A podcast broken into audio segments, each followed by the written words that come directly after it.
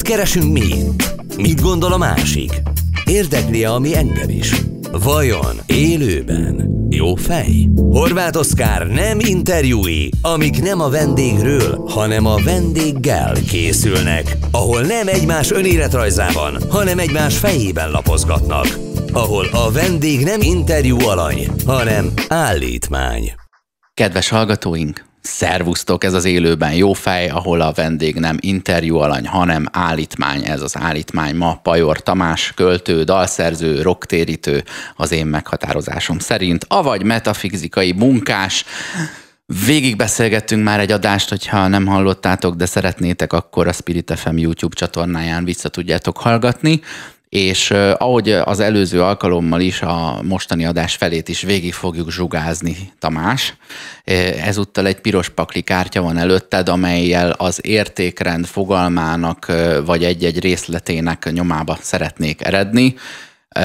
Melyre az egyik motivációm az, hogy az értékrend az egy ilyen jól hangzó kifejezés, de olyan kevésszer konkretizáljuk, hogy legalább azt, hogy mik azok az értékek, a másik motivációm, hogy én azt gondolom, hogy nagyon kevesen priorizáljuk az értékeket pontosan ugyanolyan sorrendben, Nyilván még saját magunkkal is vitába szállunk, hiszen a kontextus dönti el, hogy valami mondjuk két érték közül az egyik fontosabb az egyik szituációban, a másik a másik szituációban, de ha végig tekintenéd az életedet, azért észrevennéd, hogy nézd, azért ez a két-három vagy öt-tíz dolog, ez, ez mindig előttem van, a, kinyitom a szemem, azonnal eszembe jut. Még itt van ez a másik öt-tíz, amit elismerem, hogy érték, de azt hiszem, hogy kevésbé vezet engem, vagy kevésbé kéne akár általánosan is szem előtt tartania talán másoknak is, és hát, hogyha csak ilyen kombinatorikai megközelítésben neki mennénk, én ide 28 értéket írtam össze,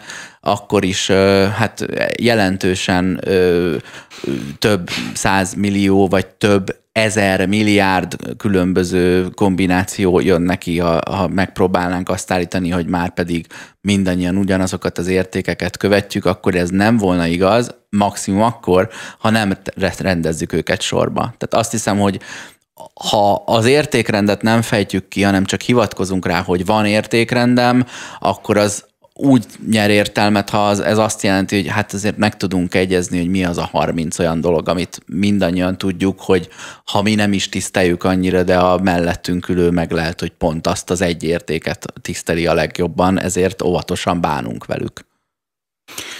Hát így van, ahogy mondod, az, hogy egy helyzetben az értékválasztásunk mifelé dől el, az nagyon nagyban függ a helyzettől, nagyon nagyban függ tőlünk.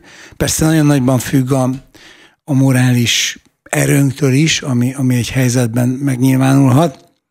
Például nem felejtem el a mai napig, hogy Szolzsenyi színkönyvében, ami a e, Gulák sziget csoportról szól, e, elemzi azt, hogy egy olyan élethelyzetben, ami ennyire szélsőséges, mint egy koncentrációs tábor börtönében, ahol az emberek egy, ahol egy, egy kocka cukor, az, az maga a mennyei boldogság szimbóluma, ami akár ö, ö, szóval egyesekben bármilyen árulást, másokban bármilyen jó tettet kiválthat, vagy önzetlenséget. Szóval egy ilyen szélsőséges és általunk, hála Istennek nem megtapasztalt helyzetben, azt mondja Szolzsényszín, hogy ott egyetlen lehetőség volt fölfelé, az ég felé, a menny felé, a magasabb ö, ö, nemesség felé nyitni, és talán pont az ilyen sanyargattatásnak, ha visszatekintünk a rossz céljának kutatására, pont az ilyen lehet az értelme. Ettől nem lesz a rossz jó, tehát a Stalin nem lett jó attól, hogy előidézte ezt a sátáni helyzetet, de az ember, aki ebbe belekerült, az az esetben tudott jó döntés, meg rosszat is. Hozzáteszem, hogy Szolzsenyicin például abszolút nem ítélte el azokat, akiket a mérhetetlen kínzások aztán megtörtek, és végül is elárulták a társaikat, és mi se ítélkezzünk ezek fölött, hiszen sosem voltunk hasonlóba, hála Istennek.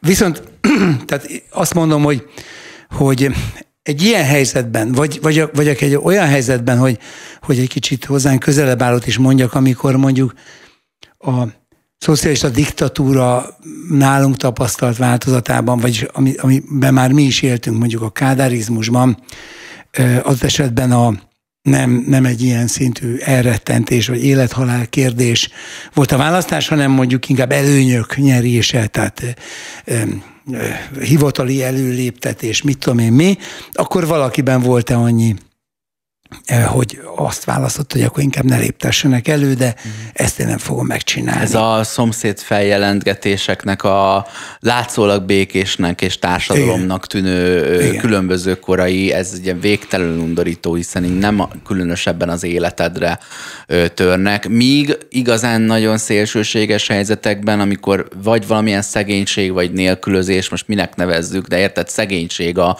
haláltáborban levés is, mert szegény szegényebb vagy rengeteg opcióval, és szegényebb vagy azzal a lehetőséggel, hogy a bizonyos értékeknek meg tudj felelni. Hogy vagy belehalsz, vagy nem felelsz meg azoknak az értékeknek, de e fölött még mindig dönthetsz. Hát igen, szóval itt a károkozásnak meg a személységnek a mértéke különböző, de az elv azért ugyanaz.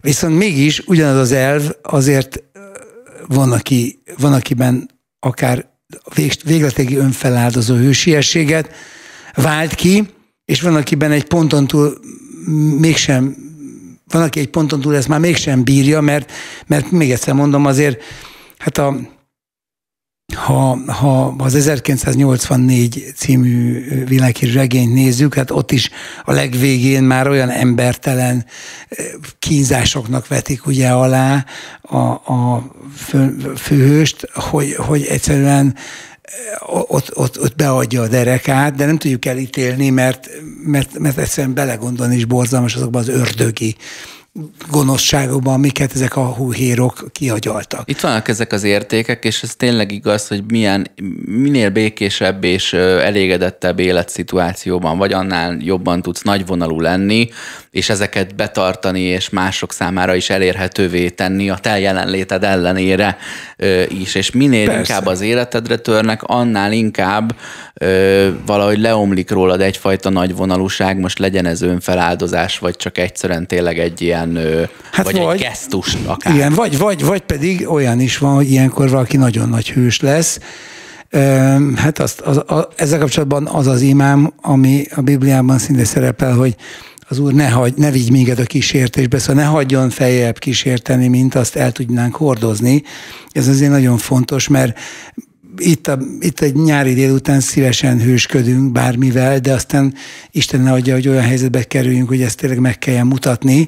Inkább csak mindenkinek egy, egy olyan arányos kísértés jöjjön, amit amilyen konyart be is tud venni. Nekem nagyon szimpatikus az, és amikor egy bizonyos kérdésre egy bizonyos választ adnak, a kérdés az, hogy mondjuk feláldoznád-e magad a gyerekedért, az életedet. És a, nekem a legkevésbé szimpatikus válasz, amikor azt mondják azonnal, hogy igen, és a maradék két helyért küzd az, amikor azt mondja, hogy nem, ami végtelenül őszinte. Tehát tudja, hogy ő már volt pitiáner valaha életében, és feltételezi magáról, hogy hát bizony ott is annyira, tehát akár még akkor is a gyerekéről van szó, félelemből, kicsinyességből, vagy ösztönből, bármiből nem tudna megfelelni. A legszimpatikusabb az szokott lenni, hogy azt mondja az ember, hogy nem tudom, amíg én ezt a helyzetet ott át nem éltem, én nem akarom magamra kenni azt a, azt a hájat, ami, ami melegen tart, hogy persze, hogy feláldoznám. Igen, nyilván Ott valami ez egy... film, ahol egy fickó beugrott a gyereke után a jég alá, tehát szinte a biztos halálba, és, és, és olyan csodálattal néztem, hogy na ez az a szituáció, ahol biztos vagyok, hogy nem ugranék be.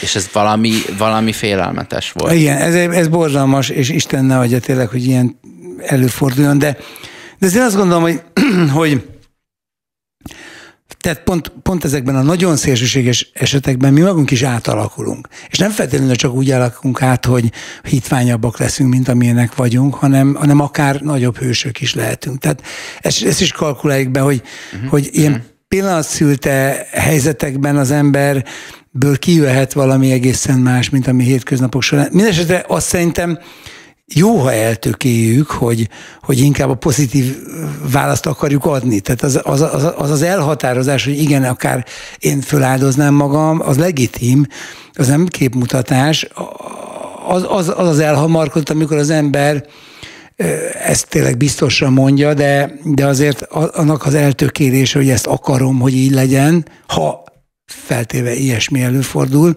de ne forduljon, akkor az, az szerintem egy helyes elhatározás. Azt szoktam itt kérni a kedves vendégeimtől, de még a nem kedvesektől is ezt szoktam kérni. Pláne tőlem. Talán volt már rá példa, ezt döltsék el a hallgatók, hogy vajon élőben jó fej.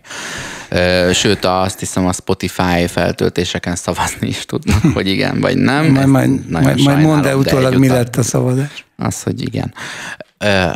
De azt szoktam kérni, hogy válasszanak ki három elengedhető, vagy számukra, vagy megfigyelésük szerint kevésbé fontos értéket az itt felsorolt, önkényesen felsorolt 28-ból, és erről beszéljünk előbb, majd aztán ráérünk ráfordulni arra, mint a velem szemben ülő meg kifejezetten fontosnak tart, hogy egyébként miért azokat, és kinek a számára tartja fontosnak, és így tovább. Azt hiszem, hogy tanulságosabb az, hogy miket tudsz elengedni, vagy miket sorolsz a végére, bár itt a disclaimer mindig kiteszem, hogy hát azért elrontottam ezt, mert van egy-két olyan érték itt, amit a legkönnyebb, amit jó könnyű elengedni. Tehát ha kivenném akár mondjuk pont azt a hármat, amit te választottál, hogy ezek azért a legkevésbé tűnnek fontosnak, akkor a maradék pakliból már egyel nehezebb volna hármat kiválasztanod. És hogyha Ez én, eh, ahogy mi ezt egyszer egy 2021. február 3-ai önkényes adásban végigcsináltuk a Puzsérral meg a Nyárival, hogy 20 érték közül 15-öt sorba rendezünk, és 5-öt sorrend nélkül meg kell neveznünk, hogy erről most le kell kell mondanunk, nem kerülnek a szubjektív legfontosabb dolgaink közé, akkor akkor biztos, hogy olyan került oda, amit nehéz volt elengedni. Tehát akkor nem volt olyan kártya, hogy vagyon. Annyira kö... na, na jó, élőben jó fej? Hát persze, akkor elengedem az ént, a vagyont, meg a élményt, és akkor ezek olyan könnyen elengedhető dolgok, de amikor már így rendezgetett sorba, és már a haza az, amiről kiderül, hogy a 16 a, a listádon, azért az kemény, kemény pillanatok. Hát igen, főleg az ember az őszintességre törekszik. A, ami szintén egy ö, érték Nagyon éppen, érték, de vajon ö, milyen kontextusban kegyetlen, és milyen kontextusban valóban lovagias vagy erénynek tekinthető. Hát, Beszélgessünk arról a három fogalomról, amelyeket ö, te gyengébb helyi értékűnek gondolsz a többihez képest. De melyik, melyek láttál. közül, amik itt a piros pakliban vannak? Amik a piros pakliban voltak, arról a háromról, amiről te inkább azt gondolod, hogy ez, hát hogyha itt ez 28 darab, akkor ez a három szerintem a 26, 27 és 28 jó, akkor mit, mit Mondjuk életed én? legtöbb szituációjában úgy gondoltad, hogy az összes többi még ott is fontosabb Rugalmasság, volt. hát az ettől szívesen megválok, ez nem annyira, nem annyira, hogy is mondjam, szívem csücske. Hmm, húha, elég jók vannak benne. hát azért nehéz, nehéz itt választani.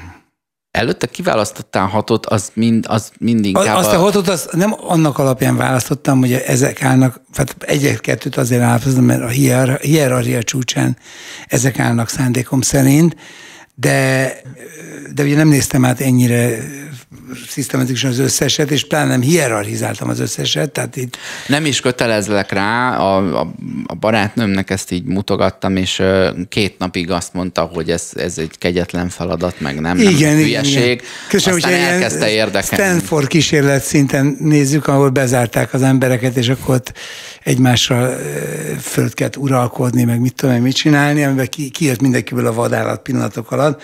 Úgyhogy itt, itt azért ezt most kerüljük el de mondjuk a rugalmasság az, az nem annyira, esetleg az emlékezet, Na ez úgy, abba, úgy, úgy is már, most nekem nem szívesen dobom ki, de hát ugye vannak rossz emlékek is, legalább attól uh-huh. megszabadulunk.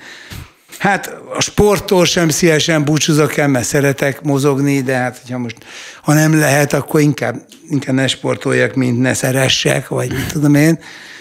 Ö, és akkor most hát csak hármat mondtál szerencsére. Ja, Biztos van ott még olyan kiskapu, amit könnyebb kiválasztani, Persze, mint biztos. a sportot, de utálom, hogy ezeket a kiskapukat benne hagytam a pakliban. Tehát, de közben meg valaki Jó, nézte, és pont arra panaszkodott, hogy de hát a rugalmasság miért nincs itt. Én azt tartom az egyik az de, de figyelj, itt az a probléma, hogy ebben a, ebben a pakliban olyan értékek vannak, amik összefüggenek. Tehát az, hogy, uh-huh. az, hogy testvériség, az, az, az összefügg azzal, hogy szellem, összefügg azzal, hogy haza, összefügg azzal, hogy áldozat, vagy méltóság. Tehát, de, de mindez a boldogsággal is összefügg, szóval nem tudom kidobni az egyiket, úgyhogy a másikat is ne dobjam ki. Most kidobom a, a boldogságot, jó, rendben van, lemondok a boldogságról, ez eleve hazugság, mert mindenki, a boldog, mindenki szeretne boldog lenni.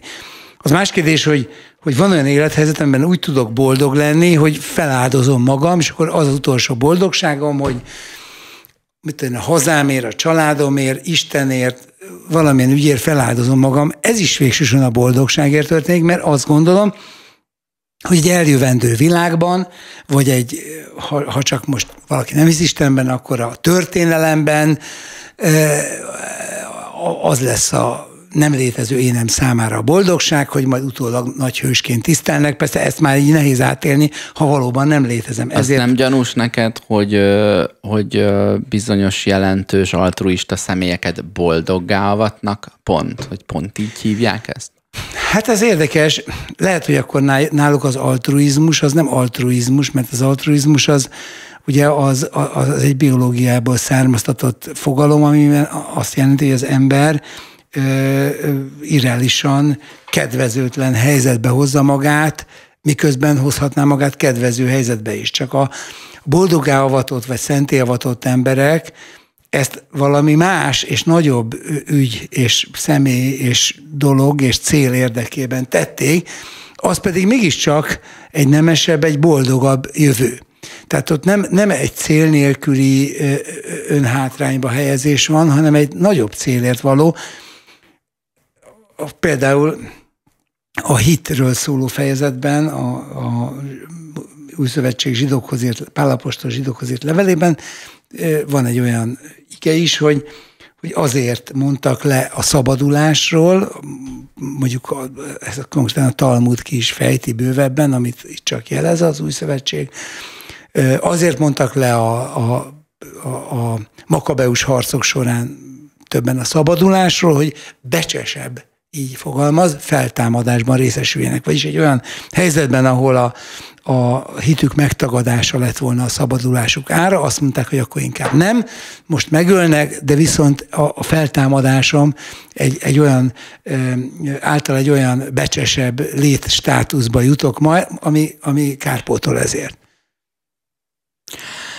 Rugalmasság, emlékezet, sport. Az emlékezettel kapcsolatban mondhatod, hogy azt könnyebb elengedni, hiszen akkor legalább a rossz emlékeket is elengedni. Jó, hát ez egy játék. Nyilván azt mondom, hogy minden Nem is rádégetni akarom ezt. Minden, minden összefügg mindennel, tehát emlékezet nélkül az ember olyan lenne, mint a, a Burn rejtély filmtrilógiában a főhős, aki fölébred valahol, és onnan kezdi el, de több ilyen film van, visszafejteni az életét, és látjuk, hogy ez azért elég problematikus. Az értelmezése is érdekes ennek, mert ugye emlékezet-e úgy, mint memória, így értelmezzük, vagy úgy értelmezzük, hogy hagyomány, vagy az ősök tisztelete, vagy a így hősök is, tisztelete, is, ugye, is. vagy a történelem, vagy a tudás összessége, az, hogy ö, a, hála az összes többi ember emlékezetének, tudásának és tanításának nekünk már nem onnan kell kezdenünk, hogy kőbalta. Hát ez, ez az egyik. A másik meg az, hogy tulajdonképpen az emlékezet nélküli ember, hát én találkoztam olyannal, aki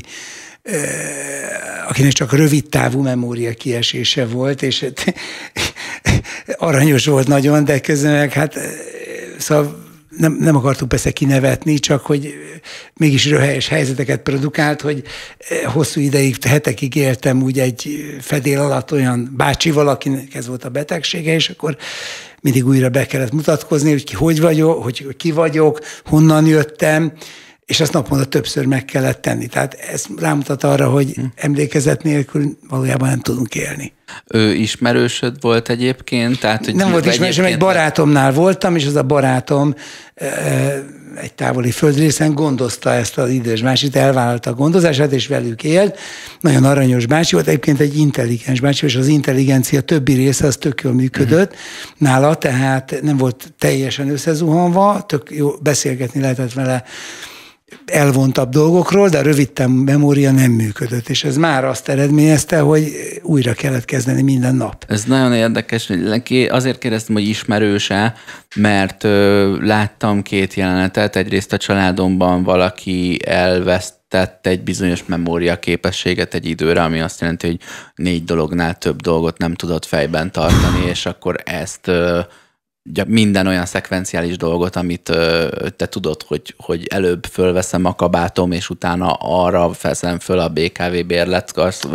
ellenőr karszalagomat, ezt is elrontotta volna.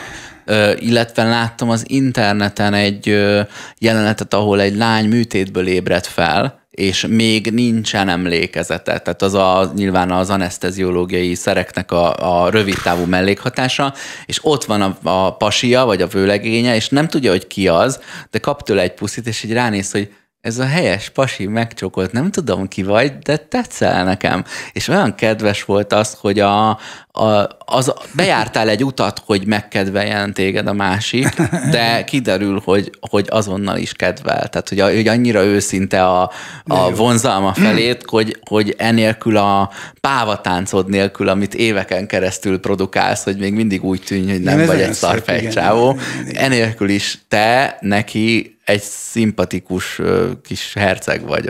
Igen, igen. Ez nagyon aranyos volt. Igen, tehát az emlé... tehát abból, hogy azt mondjuk, hogy tulajdonképpen ezen értékek egyikét se tudjuk büntetlenül kivenni a csomagból, látszik az, hogy az egész emberi létnek van egy koherenciája. Szóval nem tudunk csak úgy, az más kérdés, hogy ezeket az értékeket, ha őszinték vagyunk, akkor, akkor rájövünk, hogy nagyon ellentmondásosan tudtuk szolgálni. Hát itt van előttem az igazság. Hát amikor hazudtam, most nem akarok többes szám, első szemében, egyes szemében, amikor hazudtam, akkor nem az igazságot szolgáltam, és lehet, hogy még van olyan kegyes hazugság, ami tényleg valamilyen nagy, nagyobb jó érdekében hazudunk, és az még akár az igazságot is szolgálja, de ezért van, amikor csak szimpla hitványságból és önérdekből hazudtam, mondjuk akkor nem az igazságot. Család, amikor nem törődtem kellőképpen a gyerekeimmel, vagy túl szigorú voltam a gyerekeimmel, akkor nem, nem jól szolgáltam a családot. Istent, hányszor nem jól szolgáltam, amikor, amikor nem, nem, nem voltam hozzá hű, és, és inkább a rosszabb vágyaimat követtem, vagy a, vagy a jellemgyengeségemet. Most Haszon... azt mondod, ugye elét került az általad talán legfontosabb értékeknek igen. választott kártyáknak igen, a halmaza.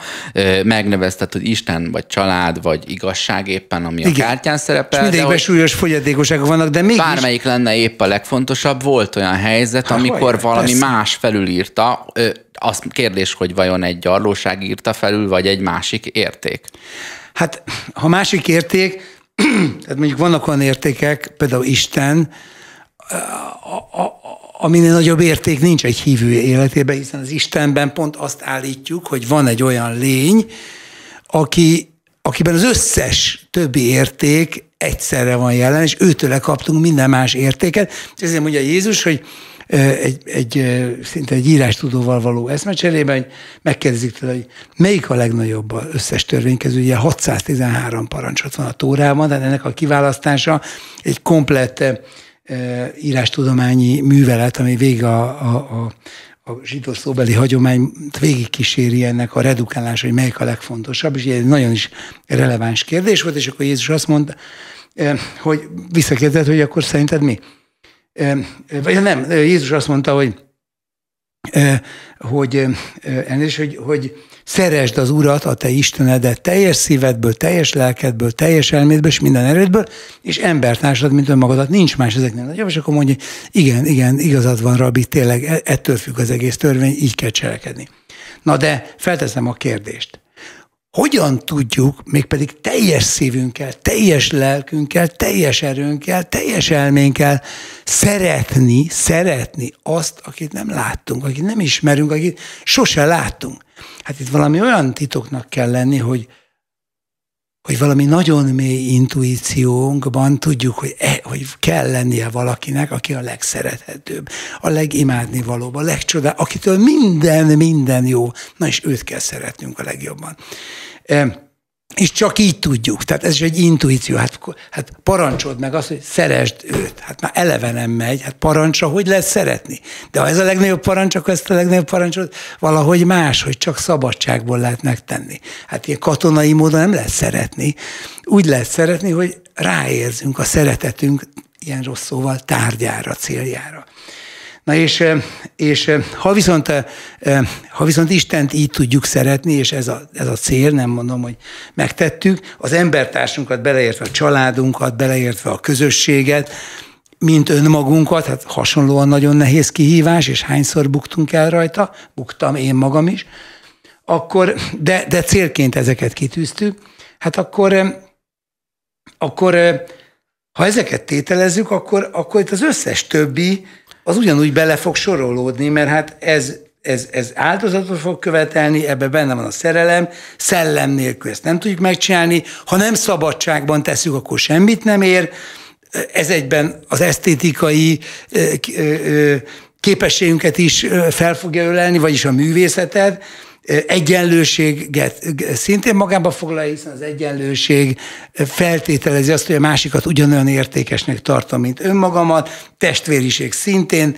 lélek nélkül megint nem megy, becsület, eleve szükséges hozzá, élet, erről szól az életünk. Szóval itt most lehet sorolni, de nem lehet kikapcsolni semmit, illetve ha kikapcsolom, akkor elkezdek egy olyan spekulációt, hogy ami, ami sajnos előfordul, tehát, tehát értem a játéknak a logikáját, és ezért nagyon élelmes játéknak tartom ezt, csak ez már, csak itt már valójában az kezdődik el, hogy ha majd belekerülünk egy olyan helyzetben, ahol például Ruf TV barátom kedvenc példájával élve olyan helyzet fog előidézni, hogy életben maradni és embernek maradni majd egyszerre nem lehet, mondjuk egy apokaliptikus világban, akkor a kettő közül kell választani, és akkor az fog teljesen dönteni, hogy inkább ember marad, de ez, ez az, azt fog jelenteni, hogy nem maradhat életben. Tehát nem minden áron mhm. akar túl. Vagy inkább életben marad, de az azt de fogja akkor... jelenteni, hogy nem maradhat ember. Így van.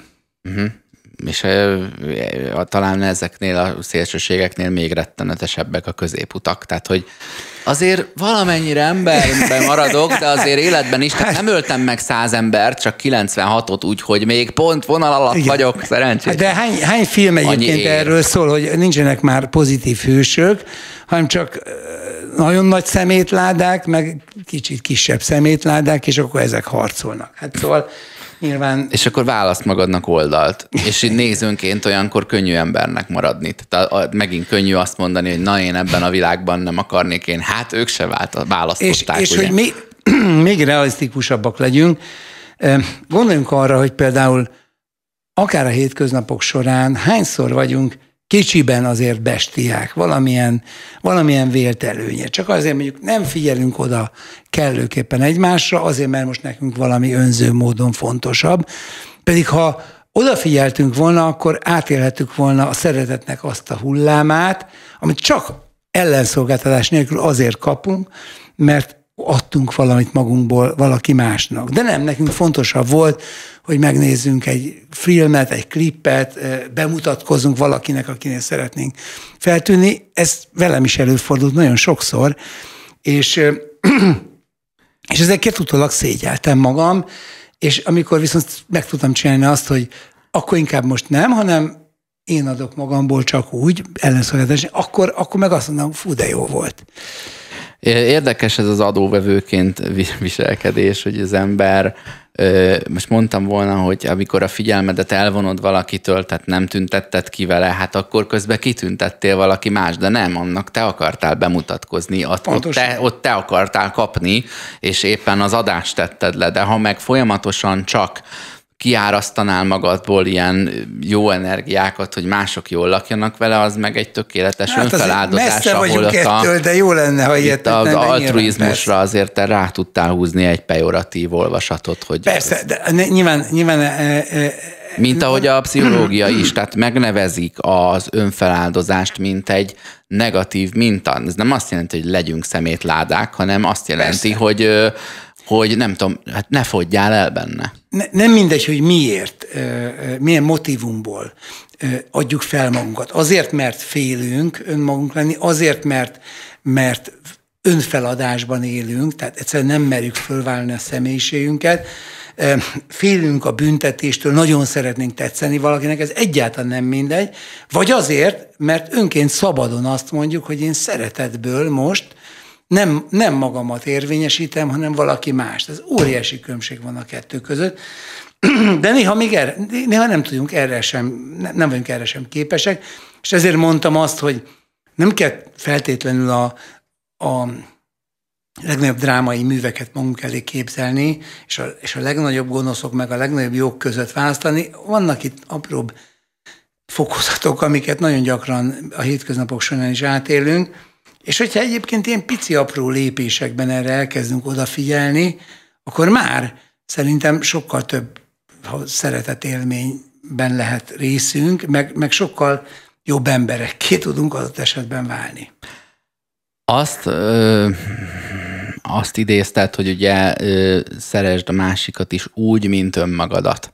Ö, ugye ez tömören fogalmaz meg dolgokat, de kihagyja a számításból azokat, akik esetleg nem szeretik elég jól önmagukat, hogy hát pont ugyanígy szeretek másokat, abból nem lesz szeretet. Egyébként talán elválaszthatatlan is a kettő egymástól. Tehát ha valaki magát nem tudja szeretni, akkor talán más sem fog egy bizonyos mértéken felül, vagy ha másokat úgy tűnik, hogy nem szeret, az ak- akkor abból tudnék következtetni arra, hogy önmagával is van valamilyen problémája, vagy pedig őt sem szerették eléggé. Ez nehezen elválasztható, akár még odáig is eljutnék, hogy hát ez nem, másképp sem tudja csinálni az ember. Tehát, hogy pontosan úgy fogja a többieket szeretni, mint önmagát, és ez baj is lehet. Tehát, hogy ugyanez a képlet, hogy A egyenlő B, az abban az esetben, ha A egyenlő mínusz 300 ezer, az nem szép. Ha A egyenlő ezer, akkor meg hurrá, hurrá. De ez így nehézkes. E, ezt nagyon jól látod, tehát a, a helyes önszeretet nélkül biztos, hogy nincs meg a mások szeretete, és ebben viszont valóban az altruizmus, meg az altruizmusnak a, a vallási válfaja az, az nagyon könnyen a, tulajdonképpen a képmutatás eszközévé válik, meg ilyen tulajdonképpen ilyen áll, áll önfeladássá, állalázattá válik, mert, mert egyszerűen tudja, hogy mit kéne tennie, tudja hogy, tudja, hogy milyennek kéne lennie, és kitűzi a célt, de nincs mögötte az a valóság, az a, az a szellemi-lelki valóság, ami ezt azon az, azon az értéken adja. Ahhoz, ahhoz az kell, hogy hogy magas önértékelésünk legyen. Hát például most ha megnézzük, hogy Jézus... Egészségesen magas. Igen, és, igen, és megnézzük, hogy Jézusnak, vagy a profétáknak milyen magas önértékelése volt, akkor, akkor, akkor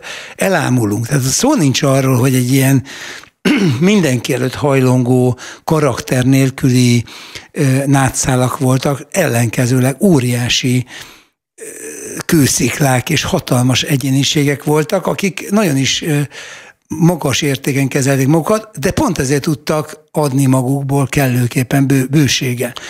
Ú, ez, ez már itt felmerült talán a műsor. És, ez, és, ez nagyon, és, és nekünk azért... Mennyi tartalékod van magadból? Tehát az önértékelésedből adsz, amikor a valamennyi méltóságért cserébe, amit éppen elvesztesz, ugye mondjuk igazat adsz valakinek, vagy bocsánatot kérsz, vagy így alámész valaminek, hogy abból másnak előnye származzon, ezt mind akkor tudod megtenni, ha van annyi önértékelés pontszámod, amiből tudsz nagyvonalú lenni. Persze akkor is megteheted, ha a méltóságod ezáltal mínuszba megy, döntés kérdése, csak onnan vissza lehet-e jönni? Vagy nem hát tudom, ezek, vannak ezek... ilyen farmos játékok, bocs, teljesen ide nem illő példa, nem, de ott az, az történik, hogy mit tudom én, van valamilyen terményed, amihez kell mag. És hogyha eladod az összeset, akkor nem marad magod. És, és akkor, tehát mondjuk ezt képzeld el egy ilyen apokaliptikus világban, hogy konkrétan nem az, hogy akkor elmegyek és veszek magot, nincs hol venni magot. Kihalt. Attól, hogy megetted az utolsó paradicsomot, fiam, mi többé nem eszünk paradicsomot. És hogy lehet, hogy működhet így a méltóság is, hogy ha a magnak való utolsó gyümölcsöt is leszetted róla, akkor már nem nő újra. Hát szerencsére ritkán kerülünk ennyire szélsőséges helyzetbe, de, de én ezért is szeretem nagyon például a kis realizmust, mert az, az nem, nem próbál ilyen végletekig elmenni, hanem, hanem mindig olyan élethelyzeteket produkál, amiben, amiben én bemegyek a postára, és baromi idegesítő sorba kell állnom. Közben megbüntet a parkolóőr, közben mit, mit tudom én, ideges leszek. Mert... ezelőtti Oszi legnagyobb nyomora itt sorolod most Jó. egy mondatban. hát ezek nekem is játszottak komoly szerepeket. Szóval a lényeg az, hogy csomó ilyenből áll össze az élet, és, és, és ezekben, ezekben hogy tudunk viselkedni, vagy hogy nem. Ez, ezek sokkal többet mondanak, mint hogy karddal kivont huszárként képzeljük el magunkat a csatamezőn, mert szerintem ez nagyon kevesek osztály része, főleg ma. De előfordulhat ez is. Szóval visszatérve az, hogy magunkból tudunk, tudunk-e kellőképpen adni, az tényleg kell, hogy legyen egy tőkénk, egy tartásunk, és annyit akartam mondani, hogy ez itt Kelet-Európában jóskán le lett amortizálva sokunkban, hiszen itt mindig egy olyan, tehát itt olyan berendezkedések váltották egymást, amiben az ember legfőképpen alatvaló volt, de mondjuk az ember elmegy Amerikába, akkor, akkor nagyon gyakran találkozik magasabb önértékelésű emberekkel, esetleg kisebb teljesítmény mellett is, vagy kisebb teljesítményből többet kihozva, vagy kisebb adottságokból többet kihozva, és hogyha esetleg egy magyar ember elé teszel az utcán egy mikrofont, akkor nagyobb eséllyel kikerül, vagy nem vállalja a megszólás lehetőségét, vagy, vagy, vagy ha mégis, akkor nem tudja magát helyesen kifejezni, miközben Amerikában már a második ember egyfajta stand-up komikusként, vagy, vagy rétorként előadást tart valamiről, most nem akarom túl licitálni, mert nyilván nem mindenki, de vagy esetleg kiváló hangon énekel az utca embere is, amivel vagy akár az X-faktorban... Vagy, vagy rettenesen énekel, de azt is váltran felvállalja. Szóval a lényeg az, hogy ezek, ezek azért vannak, mert ahol, ahol mondjuk egy, a közösség úgy épült fel, hogy az alkotmányban erősen volt deklarálva a vallásszabadság, minden vallásszabadsága, vagy adott esetben az ateizmus szabadsága, a szólásszabadság, a boldogság keresésének szabadsága, a magántulajdonhoz való jog, és minden negatív mellékhatása, mit tudom, a szociális hálóhiánya, a kapitalizálódás, a, a tőzsdei szemlélet, a személyes kapcsolatokban, és a többi, és a többi, mellett is ezek a vívmányok, azt eredményezték, hogy az embereknek sokkal magasabb az önértékelése, meg az egymás felé való tisztelete is, valljuk be sok esetben, akkor mégis azt mondjuk, hogy, hogy azért létezik optimálisabb vagy kevésbé optimális társadalmi berendezkedés, és nekünk egy picit, hát olyan középutas jutott, mert van ennél azért sokkal rosszabb, Viszont, viszont ezt nem azért mondom, hogy én most ilyen nagyon túlzó társadalmi kritikát vagy történelmi kritikát fogalmazzak meg, ez is benne van persze, de az, azért mondom, mert nyilván ezt ha felismerjük, akkor ebből is ki tudunk gyógyulni, vagy, vagy egymás segítésével előrébb tudunk hatolni abban, hogy, hogy igen, nem alatvalók vagyunk, hanem, hanem az én hitem szerint Isten képére teremtett nagyszerű lények, hatalmas értékekkel, és egymásban is értékeljük ezeket. Azért az amerikaiak elmúlt 200 éve mondjuk talán részben irigylésre méltó, benne egy ilyen Mexikó, Texas, meg Spanyolország elleni, meg ugye a, a, az, indiánok. az, az Egyesült Királyság elleni függetlenségi háborúval, plusz háború lépten nyomon. A, az indiánok hát azt az inkább ne, nekik volt rosszabb. Fekete luk. Na de nem, de az hogy... amerikai morális tehertétele. De növeli. azért az, amit itt felfestettél az első 300 évükre nem annyira jellemző. Tehát a Bill of Rights, ami nekik olyan, mint a Magna Carta, vagy nem tudom, vagy mint nekünk a, a, a emberi, emberi és polgári jogok egyetemes Igen. nyilatkozata, az, az 1791-es az könnyű fejszámolással 299 évvel Amerika felfedezése után sikerült erre az eredményre jutni. Hát jó, de miért van az, 12 hogy... évvel az, a, az angoloktól való függetlenségi háborújuk után. Na de Európában mikor alakultak ki ilyen Ugyanekkor, tehát ez már úgy értem, hogy 1789-ben. Igen, csak, csak Európa előtte. történelme előtte nem 200 évek tartott, hanem már több ezer évi. Uh-huh. Milyen érdekes, hogy kidobta ezt a kavicsot az óceánba. Igen, igen. Igen, és mivel jutottunk el oda. Mondtál még érdekes dolgokat, amikre egyébként rákötnék, akár választhatsz is, mert ez egy szabad ország. A szellem nélküliséget kiemelted, amikor a kártyákat végignézted, illetve az igazság és valóságnak a relációját firtattad. Melyik tetszik jobban, melyikbe kanyarodjunk be? Teljes, rád bízom, teljesen. Amikor mindegy. azt mondtad, hogy szellem nélkül ez a lelkiség, meg az Istennel való viszony nem működik, vagy nem, nem lehetne nélkül, mi van azokkal, akiknek nincs igazán szellemiség, vagy nem egy lelki, er, er, lelki képesség ez tulajdonképpen? Nem lehet az, hogy én, én a legminimálisabb, tehát épp annyit tudok, hogy levegőt kellene vennem, meg ha ételt tesznek elém, akkor megeszem, akkor nem juthatok ennek a birtokába? Tehát, hogy ha, ha a szellemem az nagyon gyatra állapotban van, akkor lemaradok? Elnézést. Tehát itt eleve azt... Most gondolok ki... itt a szellemi fogyatékosokra, nem, nem, nem azokra, akik, akik nem a lelki fogyatékos pszichopatákra, hanem azokra, akiknek szellemi képességeik olyan csekélyek, hogy szinte hát így ezen el se tudnak gondolkodni. Nekik is van szellemük, itt eleve a fogalmakat kéne tisztázni, mert ugye annélkül nem ugyanarról beszélünk. De legalábbis minimális mértékben. Tehát tehát nem az intellektusra gondoltál, hanem a tehát, amikor, tehát a közhasznulag mi a, sze, a szellem kifejezést nagyon gyakran az intellektuális kognitív képességekkel azonosítjuk.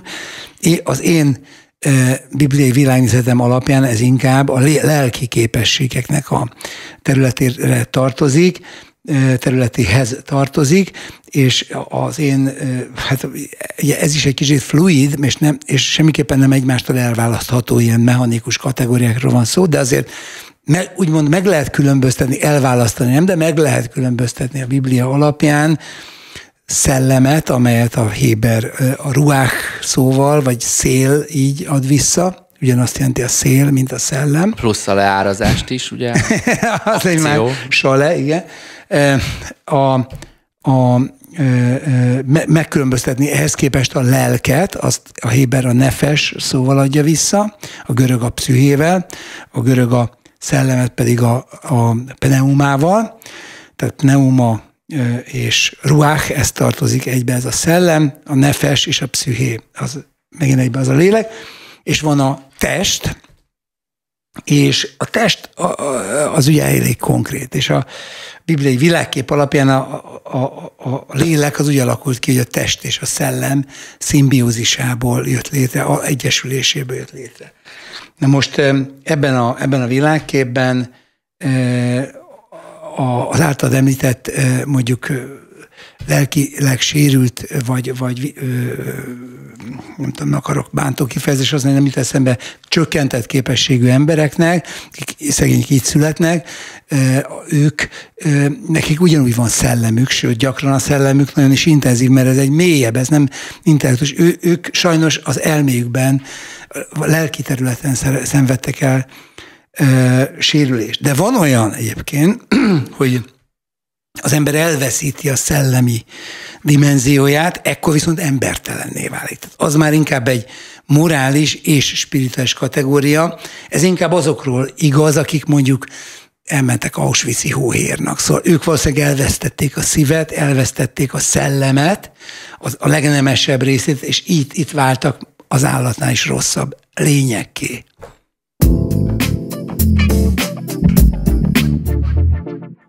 Most, hogy kipiszkáltam belőled az értékrendedet, egy csomó Istennel kapcsolatos fogalmat az előző adásban, meg itt lovagoltunk azon, hogy vajon állat-e az ember, és tud-e emberi lenni az állat.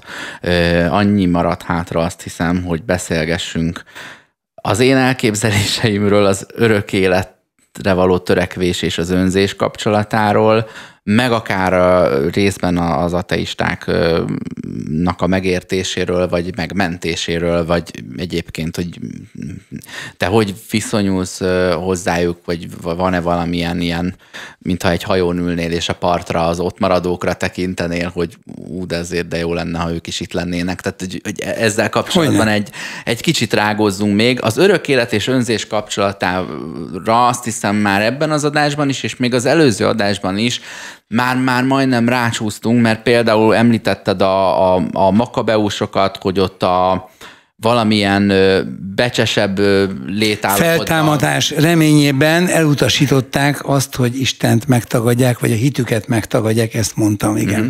Ami így szintisztán hit, meg ez egy ilyen becsületbeli ö, értékes dolog, de közben ugye itt az ígéret az, hogy, hogy így, így könnyebb. De valójában tényleg egy nemes tett de közben ugye jut, jutalomként lehet gondolni arra, hogy akkor kaptok egy feltámadást, örök életet, Én de azért azt gondolom, hogy az, az ember élete árán így elnyert jutalom azért nem gondolhatjuk, hogy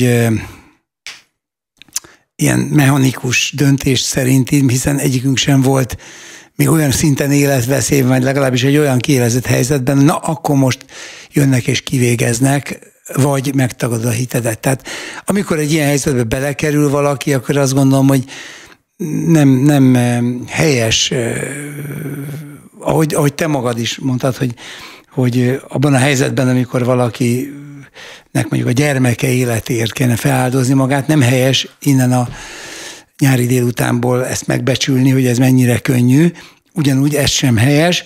Tehát eh, én nem gondolom azt, hogy, hogy ebben, a, ebben az önfeláldozásban ne tudna letisztulni az önzés. Mert értem, hogy arra utalsz, hogy, hogy, hogy az örök élet elnyerésének a motivációja is lehet önző. De azért azt hiszem, hogy az élet eh, nagyon sok, eh, és a sors nagyon sok olyan dolgot produkál, és nagyon sok ilyen elem van ebbe beépítve, ami, letisztítja rólunk ezt az önzést, és az pedig, hogy, hogy én magam szeretnék részesülni az örök életben, ez szerintem, ha ezt önzésnek tekintjük, ez egy az ember lényegéhez kötött megengedhető önzés, hiszen azért vagyunk, hogy legyünk. És az, hogy szeretnénk boldogok lenni, hiszen az örök élet, amelyet a Biblia ígér, az nem, nem azonos az örök létezéssel, és nem is azonos az örök földi élettel, mert hiszen akkor sokan azt mondják, hogy Isten őriz, inkább legyen vége, mert annyit szenvedtem már, de az az örök élet, amiről Jézus beszél, meg az egész Szentírás, az nem egy ilyen örök élet, az egy olyan, ami mondjuk a jelenések könyve úgy ír le, hogy az Isten eltöröl minden könnyet és minden szenvedést a szemükről, és minden szenvedést az életükből, vagyis egy felfoghatatlan eufória és Tulajdonképpen ők részesülnek az eredendő bűn előtti állapotokból. Igen, egy van egy olyan has... játékmentés, ahová őket át lehet helyezni. Egy, egy ahhoz hasonló, sőt annál is kiválóbb, és annál is happy endebb állapotba kerülnek mindazok, akik végül is... Inkább csak happy, de nem end. Hát olyan értelemben end, hogy a, a jelenlegi, az, az jelenlegi virágkorszak vég, végét jelenti, és egy újnak a kezdetét. Tehát az nem egy olyan világvége, ami utána semmi, hanem egy újnak a kezdete. Következik el, és ennek a vágy, vágya, ez nem önzés, hanem ez a normális ö, beteljesedésre való vágy, hiszen egyszerűen az emberi lét az egy feladvány. Az nem normális, ha valaki úgy gondol, halálra vágyik. Az előbb vagy megfejtetted, azt mondtad, hogy azért vagyunk, hogy legyünk. Így van. Így a felad, eddig volt ez feladvány, már mint a számodra, mert akkor te ezt, ezt így rövidre zártad. Hát azért vagyunk, hogy legyünk, mert a, mert, mert a létezésünk az magában hordoz egy olyan állapotot, amelyben erre tudunk reflektálni, be tudjuk látni azt is, hogy milyen lenne, ha nem lennénk, és senki sincs olyan, nyilván vannak olyan szélsőséges szenvedések, amikor az ember azt mondja, inkább jobb lenne nem lenni, előfordul, de alapvetően normál esetben sétálok az utcán, és süt a nap, akkor nem mondom, hogy jobb lenne nem lenni. Néha a szívem terhes mindenfélétől, de akkor is azt mondom, inkább Gratulálok. lenni, mint nem lenni, és, és hogyha visszacsináltam, hogy bárcsak ne lettem volna, akkor is inkább azt mondom, de jó, hogy lettem. De legalábbis szerintem ez a, ez a normális. Aztán persze van olyan szenvedés, amiben nem így van ez, de az, az nem a normális, nem az, nem az alapvető. Tehát azt állítom, hogy mivel lenni jobb, mint nem lenni, ez, és az ember be tudja látni, hogy egyszer elkövetkezik, amikor Itt már lehetne nem... vitatkozni. Amikor már nem, nem lesz. lehetne, de nem érdemes, mert még az is, tehát hogyha az, aki azt mondja, hogy jobb lenne nem lenni, mint lenni, az egy optimálisabb léthelyzetben lenne, mint amiben ezt megfogalmazta, akkor ő is azt mondaná, hogy jobb lenni, mint nem lenni. Ő egy nem léthelyzetben lenne. Nem, már benne vagyunk a léthelyzetben, mert aki nem léthelyzetben van, az semmit nem fogalmaz meg. Tehát először is benne vagyunk a léthelyzetben, a léthelyzetben megfogalmazunk különböző állításokat. Van, aki azt fogalmazza meg, jobb lenne nem lenni, de ezt azért mondja, mert a léthelyzete annyira szörnyűséges, hogy ezt hozza ki belőle. De hogyha csak egy átlagosan kiegyenlített léthelyzetben van, ami sem szélsőséges boldogság, sem szélsőséges szenvedés nem jellemző, akkor azért mindenki azt mondja, hogy hát nem vagyok olyan jó, de azért mégis jobb, hogy vagyok, mint hogy nem vagyok. Na de, épp innen indul ki a gondolatom, gondolatmenetem, tehát ezt már megtapasztaltuk, de be tudjuk látni, hogy a halál bekövetkeztével egyszer csak nem leszünk. És ez a belátás már is implikálja bennünk azt a vágyat, hogy de szeretnénk lenni. Na most itt az merül fel, hogy a halállal valóban befejeződik-e a földi élet, vagy amit halálnak nevezünk, a földi élet végével befejeződik-e minden létezés. És erre, mivel senki nem tud természettudományos választ adni, ezért itt a válaszok elválnak. És nem úgy válnak el, hogy a válaszok hierarchiájának a csúcsán a természettudományos állítások állnak, Egyszerűen azért nem állnak a hierarchia csúcsán, mert a természettudomány nem tudja vizsgálni Isten létét, vagy nem létét, mi több kitűzni se tudja, és az örök lét, lé, meglétét, vagy nem meglétét sem tudja vizsgálni. Ezért, aki azt mondja, hogy nincs öröklét, nincs Isten, nincs túlvilág, az, az ebbe vetett hit alapján mondja ezt, mivel, még egyszer mondom, még csak olyan tudomány sincs, aminek a, ami, a, ami ki tudná tűzni azt a célt, hogy ezeket az állításokat bizonyítja bizonyítsa. Tehát nem tudja bizonyítani, ezért elhatározza, hogy ő abba fog hinni, hogy nincs Isten, nincs öröklét. Abba fog hinni, amiről már, ami bizonyítható. És hát igen, de abban nem kell hinni, bocsánat, abban nem, abban nem kell hinni, tehát azt tudja. Hát akkor nem fog más az, amit tudunk, és más az, amit Miközben lépten nyomon remény, reménykedik bizonyos dolgokban, meg na, úgy van vele, jó. hogy na, ha most elsőre be tudom dobni a 20 forintost a jegyautomatába, akkor nem fogok elkésni a melő, melóból, miközben nem ezen fog múlni, vagy nem jó, de viszont, na most, de viszont akár mennyire is reménykedik ebben, abban, amabban, közben mindig be kell, hogy lássa azt, hogyha és emberi lények vagyunk, hogy az időben élünk, az idő múlik, az idő horiz, általunk belátható horizontjának végén a teljes elmúlás dereng fel, és ezért az ember végig tudja eleve játszani magában ezt a folyamatot, hiszen mindegyikünk gyárt már temetőben, és képes belátni, meg sajnos elvesztettünk embereket a környezetünkben, tehát ki tud, be tudjuk látni, hogy ez sajnos elkerülhetetlen. Azt én a, azt is gondolom, hogy a, a a halállal kapcsolatban egy csomószor az ember egy kicsit az önsajnálatot is hozzáragasztja a gyászához, mert így megpróbál, vagy biztos elképzelted már, hogy a temetéseden ott állnak Persze. ketten, vagy kétezren, vagy mit mondanak, vagy milyen zene szól, vagy ö, csöndben lesznek, vagy ö, milyen gazok nőnek a sírodon 90 év múlva, vagy éppen két év múlva, és ezért amikor ezen elmerengsz, akkor picit már a saját folytatásodat beleszőtted abba, hogy a, amúgy a, az alapgondolat onnan jött, hogy te most jöttél ki a temetőbe valaki másra emlékezni, de folyamatosan oldalról rugdos egy ilyen, hogy te is itt leszel ám, és akkor Igen, csak ugye itt, itt, itt már nagyon élesen elválik például egy, egy, egy, egy erős Jézus hittel rendelkező ember, és, és az, akiben ez nincs meg. Megmondom miért.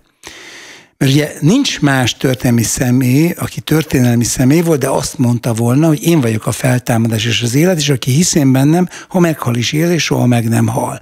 Most itt két lehetőség van. Vagy ez a világ legnagyobb hazugsága, vagy ez a világ legnagyobb állítás, igaz állítása. Mert ilyen mérvű állítás nem lehet csak úgy, jó, hát valami igaz belőle, vagy igaz, vagy nem.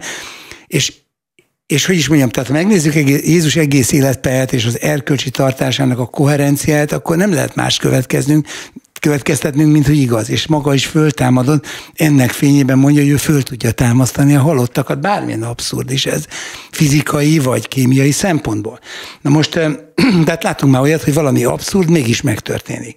Ez is meg fog történni. És itt nagyon szétválik az örök életbe vetett hit, ben hívők, és a, akik nem hisznek, mert amikor mondjuk megkísért ez a gondolat, hogy hát én is már öregebb vagyok, hát most temettem el, és ez sajnos igaz most az esetemben egy kedves barátomat nemrég, és borzasztó minden ilyen temetés, és persze az ember elkezdi magát is sajnálni, stb. Tehát ez, ez, ez egy hívőnél is releváns jelenség, amiről most beszéltél, de mégis belép egy másik nagyon erős gondolat, hogy igen, de azért az én lényegem az mégsem csak ez.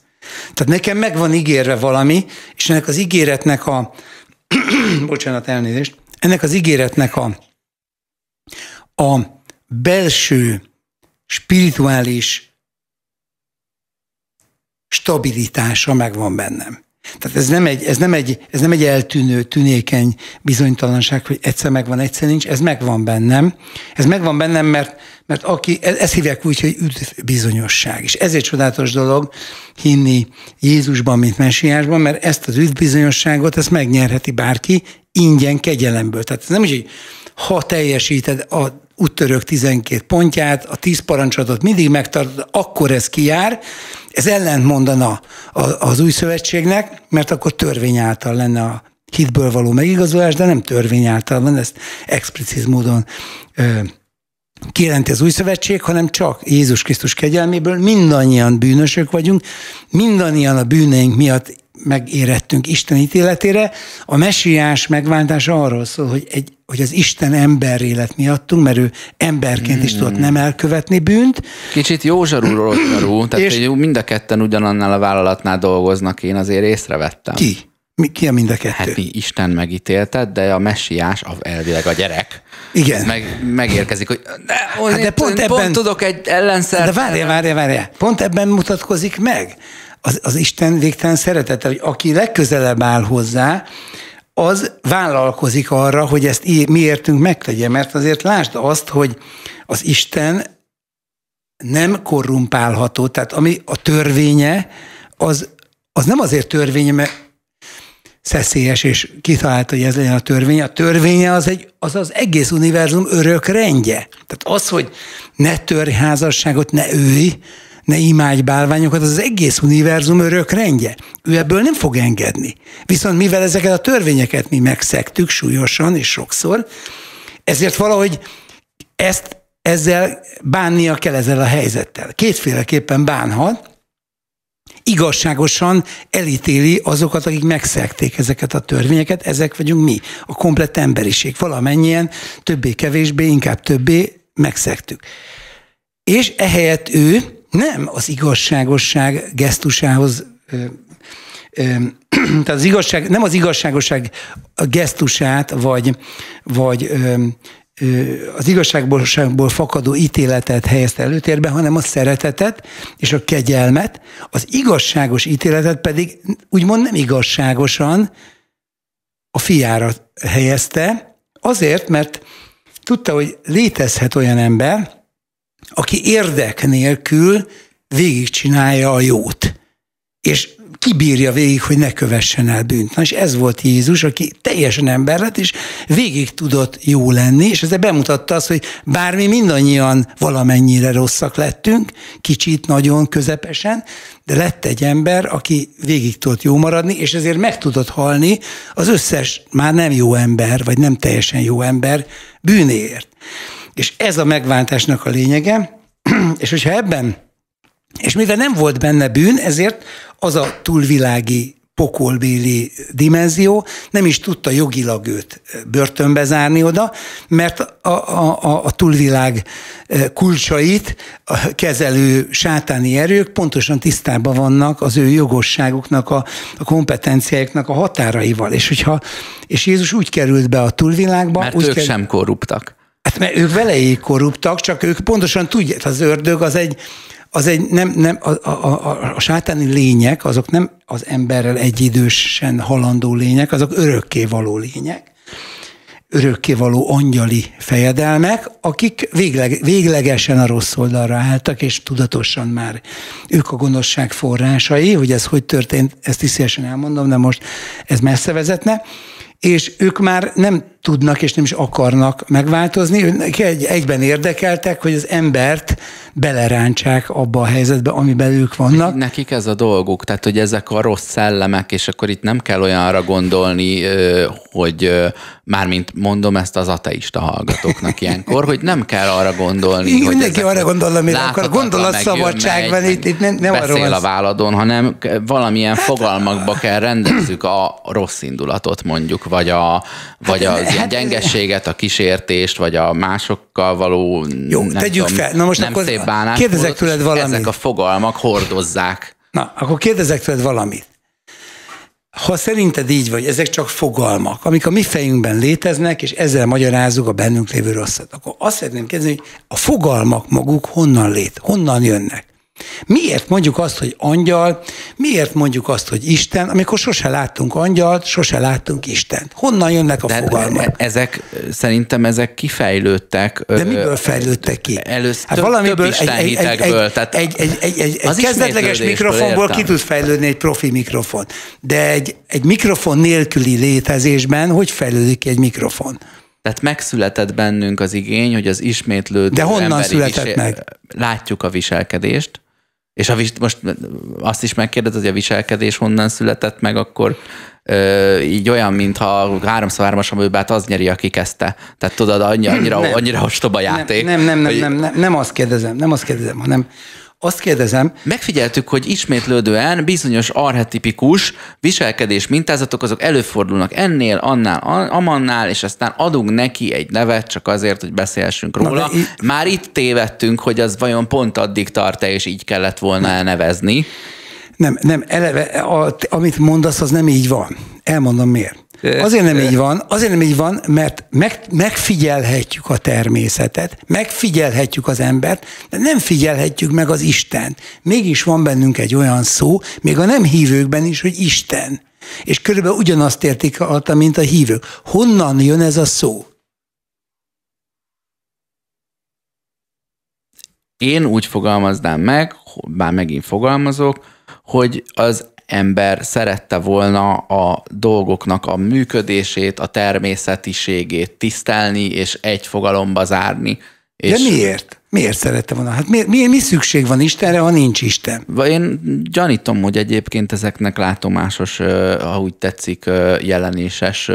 De honnan, honnan jön a jelenés? Ugyanoda lyukadunk ki. Tehát, hát hogy... az elméből, amire azt megint De akkor tudjuk, az elme ez... honnan jön? Honnan jön az elmébe az a képesség, hogy, hogy legyen neki abba jelenés? a szituációba, Tomi, hogy nekem kell válaszolni. A te... hát... nem, a, nem a műsor miatt kérdezem, hanem egyáltalán, én ezeket tudom? De azért kérdezett pont, mert én, úgyse én, tudom. Persze, nem, nem azért kérdezem, mert a, mert a nem tudásod tud rávezetni a hitre. Ezeket egyikünk se tudja, én se Csak tudom. azt tud Én rávezetni. se tudom, de viszont én se tudom, de viszont ha, ha, ha, ha, végig, ha csak végig gondoljuk azt, hogy, hogy, hogy Például, ugye, amire most utaltam, ezt hívják ontológiai istenérvnek. Tehát, hogy az Isten fogalom bennünk van, miközben nem tapasztaltuk Isten, akkor honnan van bennünk ez a fogalom. De ugyanúgy el lehet mondani az oksági istenérvet is, hogy egyszerűen a, a, a nem látunk olyan szerkezetet, ami csak úgy alkotó nélkül előáll. Az oksági láncnak van egy megelőző láncszeme mindig. Ez nekem nem szimpatikus. Hát, az, szimpatikus. Hogy, az, hogy érv kell, hogy legyen arra, amiben hiszek, Jó, és mondom... ezért tudássá akarom a hitet változtatni, ez pont annyira de... érvénytelen, annak a, annak a tükörképe, amikor pedig a, hmm. amikor pedig Jó, de várjál, bocsánat, nem én- tudom, de hagyj- hiszek valamit, és azt mondom, hogy tudás, vagy tudok valamit, és azt hazudom, hogy ez Ezzel én te- hiszek, hiszen mondtad, hogy nem hihetsz abban, amit tudsz, mert már tudod. Na most te figyelj, ez, ezzel, ezzel teljesen egyetértek, és nagyon jól rámutattál a látszólagos ellentmondásra az érvelésemben, csak azt, azzal, hogy egészítsem ki, hogy én ezektől az úgynevezett természetteológiai érvelésektől, hogy ontológiai istenérv, meg oksági istenérv, nem azt várom, hogy valaki hitre jusson, csak azt várom, hogy legalább az értelme kimozgassa magát abból a keretrendszerből, be belebetonozta. Mert akkor rájön arra, hogy egy csomó, csomó ismeretlen terület van, és akkor elkezd talán intuitív módon is keresni, mert a hit az intuitív, és nem, nem észbeli. És erre, erre azért jók ezek az érvek, és érdekes játékok.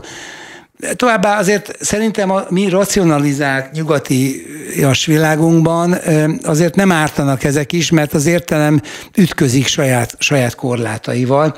De abban én szentül hiszek, hogy például Ugye van egy ilyen szólásmondás, hogy zuhanó repülő, nincsenek ateisták, ez kicsit közhely, de szellemes is, mert Isten őrizzen Viszont mindenkit. a- muszlimok lehet, hogy vannak. Ez egy ízléstelen poén részemről, de milyen érdekes, hogy, hogy azért működik. És ők se ateisták. Vicc, viccnek jó. Na jó, természetesen Elnézést. nem akartunk senkit megbántani, de, de, de nyilván egyszerűen egy, egy, egy, egy határhelyzetben mondjuk azt tekintsünk el az zuhanó repülőtől, bármilyen határhelyzetben, ahol szembe kell néznünk a létünk végességével, ott, ott, ott jó esetben, nem azt mondom, hogy mindig, de jó esetben és nagyon sok esetben elkezd működni egy olyan típusú transzcendens túlélő üzemmód, ami már nem, nem a zsigereinkből fakad, hanem mivel elközelített az a szituáció, hogy belátásunk van egy másik dimenzióba, ennek a másik dimenziónak egyszerűen van egy előszele. Hát hányan számolnak be, akik klinikai halál állapotában voltak egy másik dimenzióról? És itt még nem is feltétlenül azt mondom, hogy ez a túlvilág. Na most akkor döntsük el, hogy lehet tudni, vagy nem lehet tudni. Én ezt mondom, hogy a tudás és a hit különböző, de azért van a kettőnek egy határterülete. Van olyan tudás, amiből már, hát most maga a kvant- kvantumfizika is ilyen, hogy Én azt gondolom, hogy innen határterületet az látunk, a a. Schrödingert említetted, tehát van egy ilyen, nem tudjuk, hogy hullámszerű vagy, vagy részecskeszerű a fény, és itt is van, meg ott is van, és amit ott csinál, azt csinálja itt is, tehát én nem, nem látom át egészen, csak amit minimális Én már nem tudom, mi van ebben. me- me- megértettem belőle, de valami nagyon misztikus dolog történik, még az anyagvilágban is, amit nem tud leírni, a teljes profizmussal a tudomány is állnak kiterül róla valami új. Na, akkor miért nem tudjuk elfogadni, hogy van van a tudás, és van a hit, és a kettőnek azért van egy ilyen átmeneti zónája, ahol van egy, van egy, van egy szivárgás. És amikor, amikor az ember egy olyan élethelyzetbe kerül, hogy reális közelségbe kerül, hogy ki, kilép ebből a földi dimenzióból, akkor bizony máshogy lát mindent, mint addig. Hát eh, én sok híres emberről hallottam, meg olvastam is, hogy az utolsó pillanatban teljesen mást mondott, mint egész Hát, addig. Tudod, nem kell ahhoz, hogy az ember egy picit a halálon és az örök életen elgondolkodjon, hogy feltétlenül a klinikai halál állapotában legyen. Ez csak egy hanem, példa volt. Hanem mondjuk csak félrerántotta a kormányt egy kamionnal szemben, aki, aki ugyanabban a sávban haladt, és akkor elkezd gondolkodni azon, Abszolút. hogy ennek oka van-e, ami persze megint egy önzés az én szememben. Én, utána ezt az önzést feloldom, nem biztos, hogy ebben a műsorban, csak ezek, ezeken én ilyen Nem baj, ez az önzés, ez legitim. Hogy de, de miért? Miért gondolja, hogy ő annyira fontos, hogy őt most meg kellett menteni? Miért lenne gondviselés? Vagy hogyha mindketten félrerántották a kormányt, és a kamionos meghalt, ő meg nem, akkor a gondviselés az neki nem járt?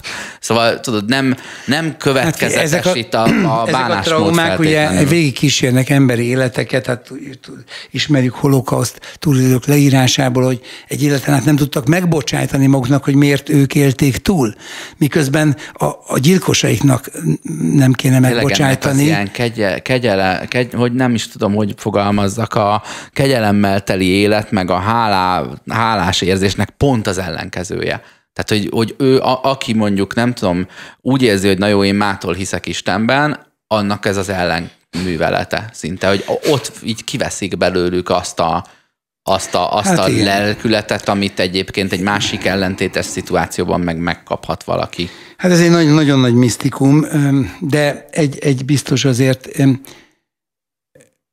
ha már erről a hit és tudás határterületéről emlékeztünk, én azt gondolom, hogy a természetben az ember hosszú ideig csak úgy van, és nem csinál semmit, nem babrál telefonjával, nem vár híreket, nem direkt leállít mindent, nem csak a digitális világot, hanem mindent, és én egyszerűen szoktam gyakorolni, szent semmit tevésnek hívom, ami egyébként teljesen egy lényegű a szombattal, a szombat szellemi tartalmával, tehát tényleg semmit nem csinál az ember, egy ideig megy az a birizga belülről, hogy de, de ez kéne, azt kéne, és akkor utána le, leüllepedik, mint a pohárban a szenny, ami felkavarodott, és egészen csodálatos állapotba tud. Nem kell, ezt, ezt nem kell ilyen most ilyen, ilyen, sem ilyen tudatos meditáció szinten kezelni, hanem egyszerűen csak úgy vagy. Úgy vagy, és semmit nem csinálsz, csak úgy vagy. Nagyon érdekes felismeréseket és lényeglátó felismeréseket tapasztal meg az ember ilyenkor magába.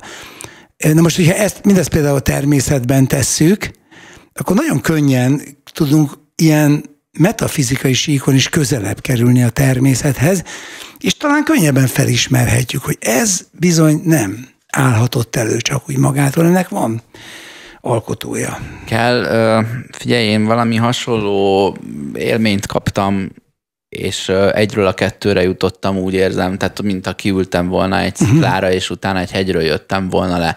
Na. Valami hasonló elcsendesedésből, és azt gondoltam, hogy ha ugyanezeket a lépéseket követi valaki, akkor majd ugyanerre a belátásra juthat. Aztán évek alatt ö, rá kellett döbbennem, hogy hát mindenki valamilyen belső hangjával fog beszélgetni, és míg bennem mondjuk a, a befelé fordulás, a hitnek mondjuk a vállalása, vagy a bizonytalanba vetett hit, vagy valami, mindegy, szóval valami misztikus dolog volt elnyomva életemben, addig másnak más a problémája, és ott egy másik hang fog hozzá beszélni, és leül oda a szent ö, semmit tevésedbe, és nem arra fog ráébredni, hogy Isten csodálatos, hanem arra, hogy kit bántott meg, vagy őt kibántotta, és hogy ez benne feldolgozatlan, ami lehet, hogy végül oda vezet, de olyan, mintha ő nem egy szikla, ő egy gödörbe Akkor lehet, le, hogy... és azt várom tőle, hogy ő is egy hegyről jöjjön le. Érted? Tehát, hogy, hogy,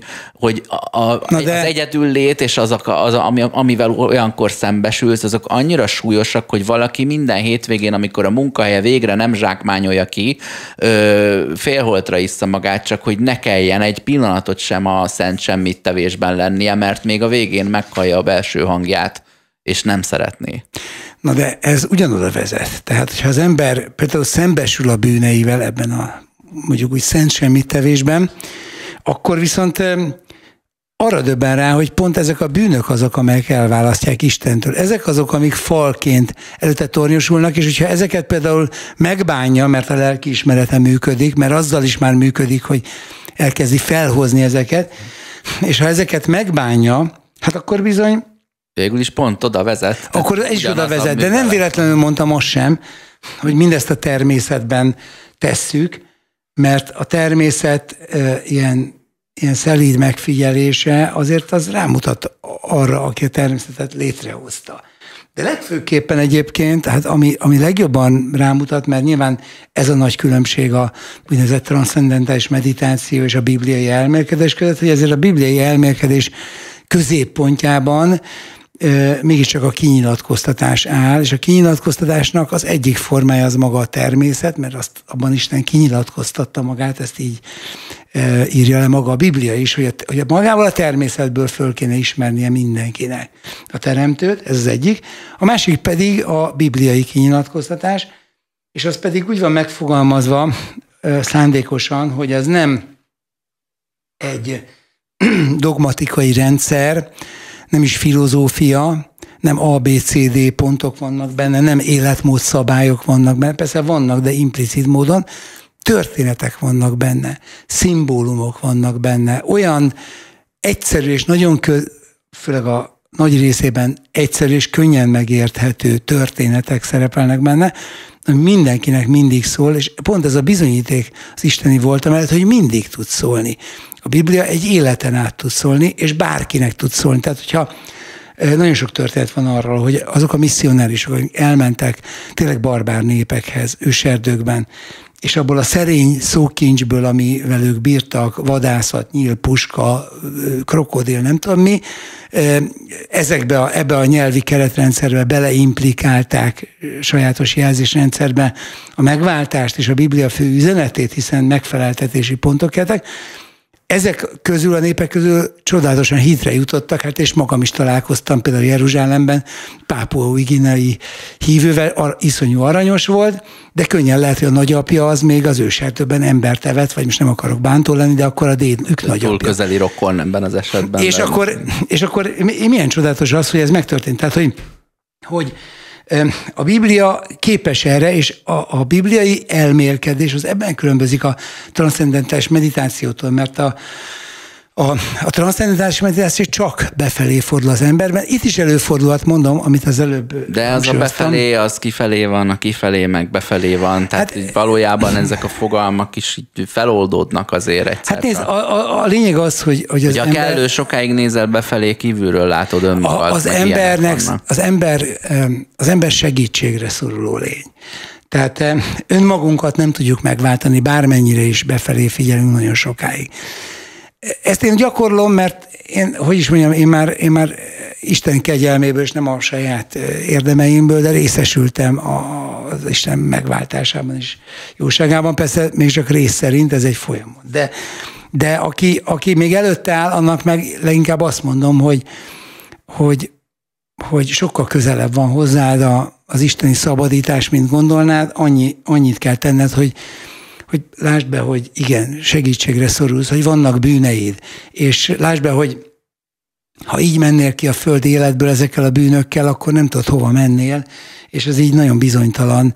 Ezért higgyél abban, hogy van valaki, aki úgy szeretett téged, hogy előre személyesen érted, odaadta az életét, hogy, hogy a bűneid ne neked kelljen felelősséggel megállnod Isten előtt, és ő elhordozta, mert ő ártatlan volt ezekből, de a tieidet hordoztál konkrétan, és ha benne hiszel, mert ő feltámadott, akkor te, neked is részed lesz az örök életben. Neki ezt mondom mindenkinek, és ilyen egyszerű az evangélium, és ez, ez a bizonyíték arra, arra, hogy Isten igazságos, mert egy, egy analfabéta benszülöttet sem akar ebből kizárni, meg egy oxfordi professzort sem. Az állatokat is beleérti?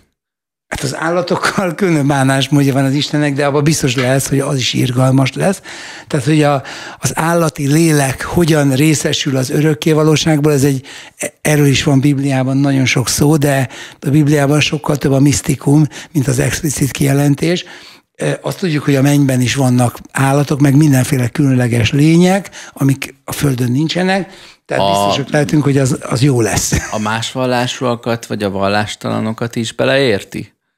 Vagy csak, ők tudod, csak abban az esetben szabadulnak meg, ha hinni kezdenek? Figyelj, a hit az biztos, hogy előfeltétele, de hogy mi a hit, az egy nagyon nagy misztikum. Hogy kinek, mi, mi, az, a, az a hit, amit Isten igazságul tulajdonít, ezt szerintem egyedül Isten privilégiuma. Sokszor felteszik a kérdést, hogy jó, mit csináljon az, aki muszlim, vagy hindu, vagy brahmanista, vagy buddhista, vagy akár vudu környezetben születik meg, mit csináljon, soha életében nem hallott az evangéliumot, netán még rosszabb, megszületik mondjuk dél-amerikai indiánnak, és oda mennek a magukat kereszténynek nevező emberek, és lekaszabolják őket. Mit csináljon ő? Nem tudom teljesen a válasz, de egyet tudok, hogy Isten ha azt mondjuk, és ezt feltétlenül, és, és, és ezért szeretnünk és imádnunk kell teljes szívünkből, hogy ő mindent tud, és mindent lát, és, mi, és, és ő a legjobb, akkor ezt is látja, sokkal jobban, mint bármelyikünk. És ezt be fogja kalkulálni. És senkit nem fog felelősségre vonni olyanért, amiről nem tehet, de amiről igen, arról, arról igen, azért felelősségre fogja vonni, de az a felelősségre vonás sem feltétlenül, és kizárólag az örök bűnhődés, hanem el tudjuk képzelni ezt egy kiértékelésként. El tudjuk képzelni ezt egy, egy olyan végső kiértésként, hogy figyelj, hát Oszikám, ezt te is tudod, ugye, hogy nagyon elrontottad, már most is tudod, nem kell az örökké valóság, hát akkor meg csak erről beszélünk. És igazából itt mutatkozik meg, hogy a lelki ismeretünkben mindez bele van írva. És teljesen mindegy, hogy európaiak, indiánok vagy távol-keletiek vagyunk, akkor is be van írva, és akkor se szabad embert ölni, akkor se szabad elvenni más feleségét, akkor se szabad egy szobrot imádni, mert azért ezt is érezzük, vagy, egy, vagy akár egy másik embert sem szabad imádni, tisztelni, igen és a többi esetben nem szabad kárt okozni, irgalmasnak kell lenni, szeretni kell egymást, ez mindenkibe bele van írva. És hogyha ez szerint élt, vagy nagyjából ez Csak szerint olvassa-e? Az más kérdés, hogy olvassa-e. A, hogy az emberek a azt se olvassák el ma már, hogy tolni. Igen, és de, húzzák. Igen, de a lelkiismeretünkben azért kell tudni olvasni, mert a lelkiismeret az nem egy, az azért annyira nem halott állapotban van a bűnös emberekben sem, hogy, hogy ne szólaljon meg, amikor valaki elmegy lopni, vagy valaki elmegy a kuplerájba, vagy valaki prostitúcióra adja a testét, megszólal benne, legfeljebb elnyomja. És itt van a, vagy bűnöző életet választ, vagy akár, hogy is mondjam, fehér galléros bűnöző életet választ. Tehát ez mindenkiben megszólal, csak legfeljebb elmondja. Hát ebben az esetben jó esetben kell, hogy legyen egy pont, amikor azt mondja, hogy most már nem nyomom el, és akkor megtérek, ez a megtérés, vagy rossz esetben majd az örökké valóságban szembesül vele, hát az meg tényleg rossz eset. Az kellemetlen lesz. Vezessünk be egy új alanyt. Itt elhangzottak dolgok ugye a makabeusokkal, aztán volt szó a korábban a boldoggá avatásról, meg ott az altruizmusban való feloldódásról. Volt szó arról, hogy, hogy azt mondtad, hogy vagyunk, hogy legyünk. Itt állandóan rólunk van szó, és én kétféle rólunkat szeretnék bevezetni. Az egyik az a, hogy mondjam, legyen itt az E per 1 és a T per 1 a, mondjuk a vagyunk, hogy legyünkön ö, szeretném azt prezentálni, hogy vagyunk te és én, hogy legyünk mi mindannyian. Tehát, hogy, hogy egy egyel kiebb tolom a következménynek a viselőit, hogy ez a, a jó dolog, amit teszel, azt nem te kapod vissza, hanem majd a bárki de azok is mi vagyunk. És így, így például annak, hogy vagyunk, hogy legyünk, ennek olyan szinten értelme van, hogy még a biológiában is jelen van, hiszen az a célod, hogy majd szaporodj, különben nem leszünk egyáltalán egyikünk se. Érted? Az a célod, hogy ez az élet működőképes maradjon. Ugyanez mondjuk itt a, az önfeláldozásnak a kapcsán is, hogy én most teszek valami jót, mert abban reménykedem, hogy mit tudom én, ettől eljön Isten országa, vagy, vagy valahogy mondd, hogy akarod, vagy eljön egy, egy jobb minőségű világ, de nem arra gondolok, hogy számomra, hanem a bárki számára. Tehát, hogy, hogy és szerintem itt, itt ha ez erre gondolsz, akkor végre levál, le tudom választani az önzésről a mennyországba vágyást, mert én nem a mennyországba vágyom, hanem a mennyországot vágyom. És hogy az kinek a szám, hogy mi megyünk oda, vagy az jön ide. Is is. A, tulajdonképpen mindegy, és hogy az én kerülök oda, vagy a végén majd körülvesz minket, szintén mindegy, teszek valami helyeset, mert bízom abban, hogy ettől valahol valakinek előbb-utóbb jó lesz, és nem kell, hogy én legyek az. És itt rögtön a a szamszárából való megszabadulás, a mennyországnak a hajkurászása és az összes ilyen létutáni ígéret önzése számomra megszűnik, és így, így értelmesnek tűnik, hogy nem öncélból viselkedsz helyesen, hanem mert egyszerűen összeadódnak a dolgok, és akkor ez valahol valakinek majd jó lesz. Ez ugyanannak a más szavakkal történő elmondása. Tehát ha csak és kizárólag magadért viselkedsz jól, akkor valójában nem viselkedsz jól. Tehát akkor lehet, játszol. Igen, lehetetlen. Vagy ezeket a, ezért mondtam, hogy ezeket a kárt, ezekben a kártyákban feltüntetett értékeket lehetetlen elválasztani egymástól, mert egybe vannak építve bennünk.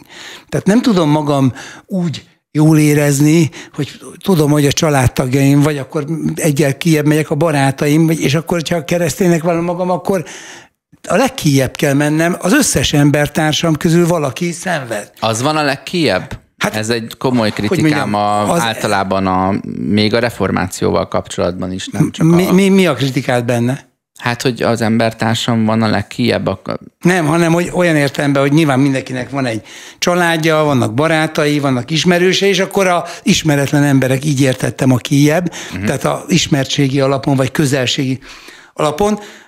De hát, hogyha azt mondom, hogy, hogy őket is Isten teremtette, akkor, akkor, akkor még ha nem is találkoztam velük, ugye erről is beszéltünk, de ad abszolút úgy kell szeretnem őket, hogy ha majd találkozom, akkor ő érte is ugyanolyan, ő érte is meghalt Jézus, ő ért, őnek is ugyanolyan fontos a léte, mint a sajátom, így kell, hogy szeressem őket, tehát ez elválaszthatatlan, és éppen ezért nem is kell megpróbálni elválasztani. Sajnos a modern individualizmus az, az, az tulajdonképpen létrehozott egy ilyen virtuális létezést az énnek a szeparációjával.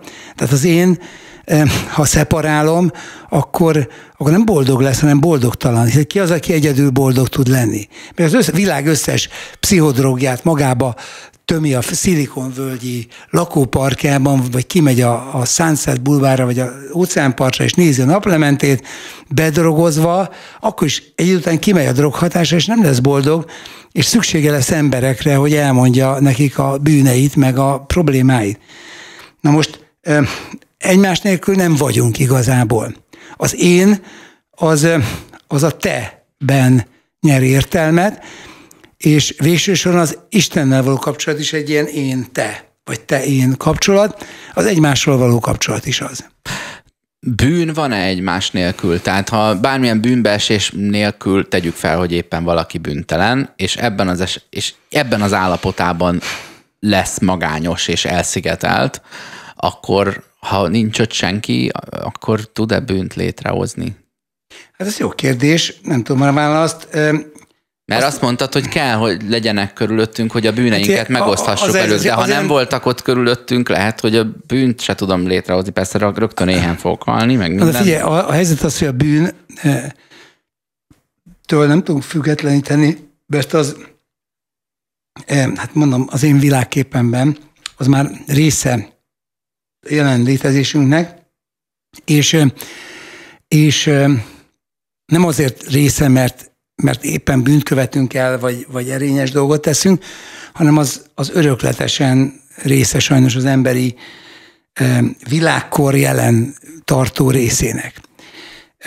Úgyhogy ezért, ebbe, ezért nem tudom belegondolni. De azt... Most mondjuk én ruháztam föl egy mauglit olyan reményekkel, amiket eddig te tápláltál a beszélgetés során. Tehát azt mondtam, hogy ha teljesen elszigeteljük, akkor ott így megszűnhet a bűn, és ugye oda nem jön el a mai korszellem sem, hiszen az embert akkor a civilizáció hát ez a, ez rossz adódik, részéről is leválaszt. Igen, de ez abból adódik, hogy a, hogy a nem véletlenül ez a 20. század korai szakaszában születtek ezek a regények, meg képregények, amikor az emberben még egy ilyen illuzorikus reménység élt, hogy a, hogy a primitív társadalmak azok valamilyen ideális létformát hordoznak szemben, ami túl civilizált, iparosodott világunkkal, de hát ez egy, ez egy merő illúzió, ugye az ember elmegy Indiába, és, vagy elég csak megnézni a moziban a Slamdog millionárt, a Ghetto millionost, és, és ebből levezetjük a brahmanisták hát, tévedését? Hát nem, vagy hát figyelj,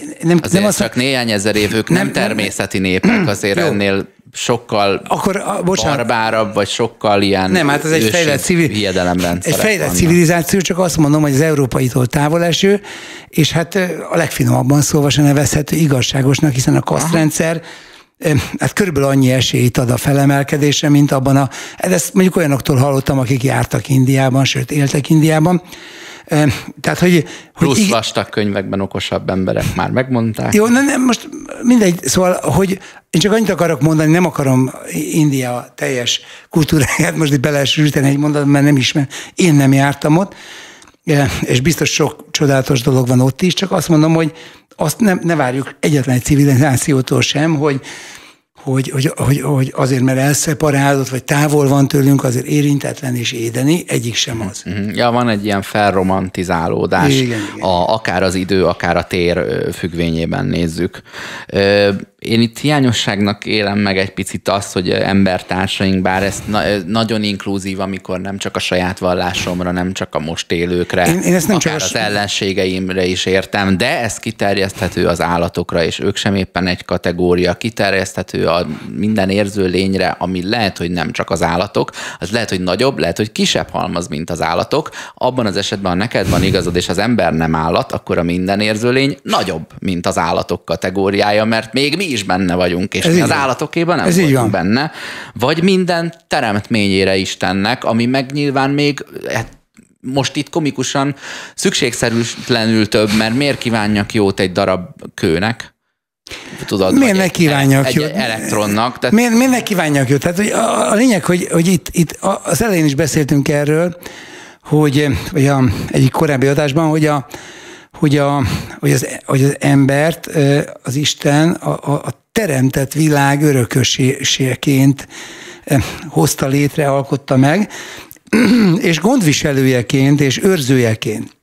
Ebben benne van a szerves és a szervetlen világ, a növényvilág, az állatvilág, minden benne van. Egyébként pedig a példabeszédek könyvében csodálatos ige van, az igaz az ő barmának, vagyis az állatvilágnak az, az érzését is ismeri. Tehát az igaz ember, az Isten szemében kedves ember, az nem csinálja hogy elkezdi kínozni az állatokat, vagy kedvezőtlen létfeltételeket teremt az állatvilág számára, vagy a, a természet számára, Hát Tehát, akkor elég kevés ilyen ember, mert egy van él Nyilván most, most már a rendszerek korában élünk, tehát persze itt most én is vád alá helyezhető vagyok, mert nem szelektíven gyűjtem a hulladékot, és ez is hozzájárul, jó, ebben kell, de, de, de, de, nem állok neki kínozni állatokat, sőt, ami állat elém kerül, azzal igyekszem irgalmasan bánni, hát ennyit tudok tenni, de ez csak egy példa akart lenni, hogy nem, nem arról van szó, hogy a, hogy a, a zsidó-keresztény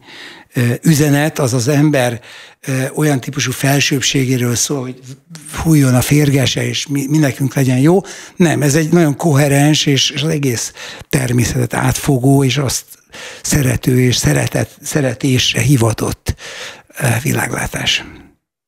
Köszönöm szépen Pajor Tamásnak, hogy az élőben jó fej vendége, műsorvezető társa, beszélgető társa volt. Tomi, köszönöm szépen a köszönöm meglátásaidat is. Remélem nem bántottalak meg De egyszerű kérdésekkel. Nem, nem, nem, nem, nem, hát ez militáns dolog nincs. Nem, hát ez egy nagyon jó, jó kérdések, mert pont tudtam beszélni arról, amiről egyébként is szeretek. És köszönöm szépen nektek, hogy meghallgattátok Pajor Tamást, ez volt az élőben jó fej, köszönöm, hogy zavartam, nem akartam. Nos, élőben jó fej? Senki a kezében van a rádiózás. Én általában szeretem, amiket csinálsz. De most iratkoztam le. Hát én nem tudom, mi van az országban, de itt semmi komoly dolgok nincsenek. Milyen műsor az, aminek a címében benne van, hogy élő, aztán nem is élő? Akkor nem is jó fej. Na jó, ennyire lehetett komolyan venni. Alkosan gondolkodás, szürkállomány, bla bla bla bla. És akkor engem néznek hülyének? Isten áldja meg, fiam. Köszönöm, hogy zavartam, nem akartam.